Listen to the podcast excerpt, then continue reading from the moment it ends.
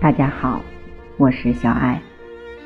今天的这篇文章题目是“背个皮囊四处走”。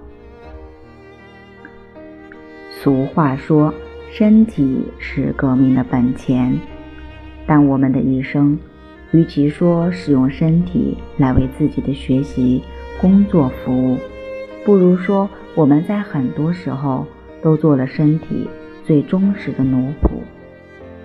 忙于他的吃，忙于他的穿，忙于他的住，忙于他的享乐，忙于满足他的种种欲望，甚至忙了几十年还嫌不够，希望能永远的忙下去。在古代，忙于炼制丹药，到现在又忙于病体冷冻。为了长生不老的幻想，忙出种种匪夷所思的花样，结果自然是徒劳。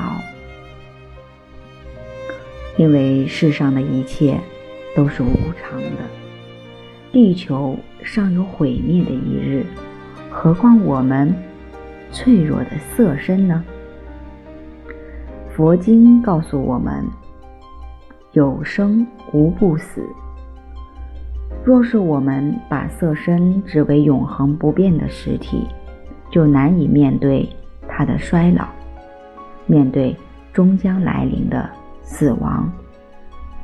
我们还对身体的色相执着不已，尤其是女孩子，对容貌的珍视更甚，不惜将大量时间和精力用于身体的装修。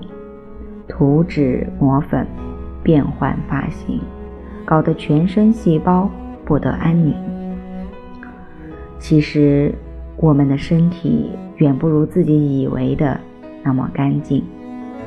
不必说腐烂的死尸，就是青春妙龄的少女，体内又有些什么？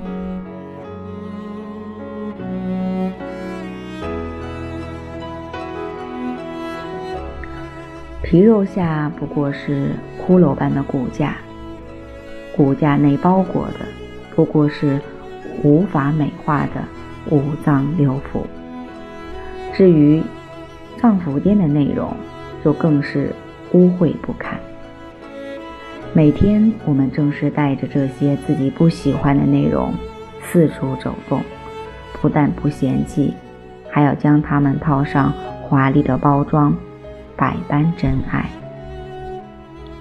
虽然我们的身体九孔长流不尽，众生却认识不到这一点，反而直身为净为常，才引起许多无谓的烦恼。